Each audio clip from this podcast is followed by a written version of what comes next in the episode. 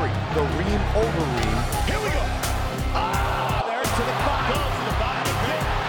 Roy Nelson working against the clock. For the winner by unanimous decision, Overeem. When you're a true champion, it doesn't matter how many times you fall, it's about how many times you get back up. I know one punch puts me right back in the title hunt. Now I think I've got it down. The biggest specific thing that I've changed in my game is just adding a more versatile kickboxer and a wrestling guy and a straight jits guy all at the same time. Just adding those three things and just having this round robin me all day long so that I can feel what I should expect from anybody that's top level.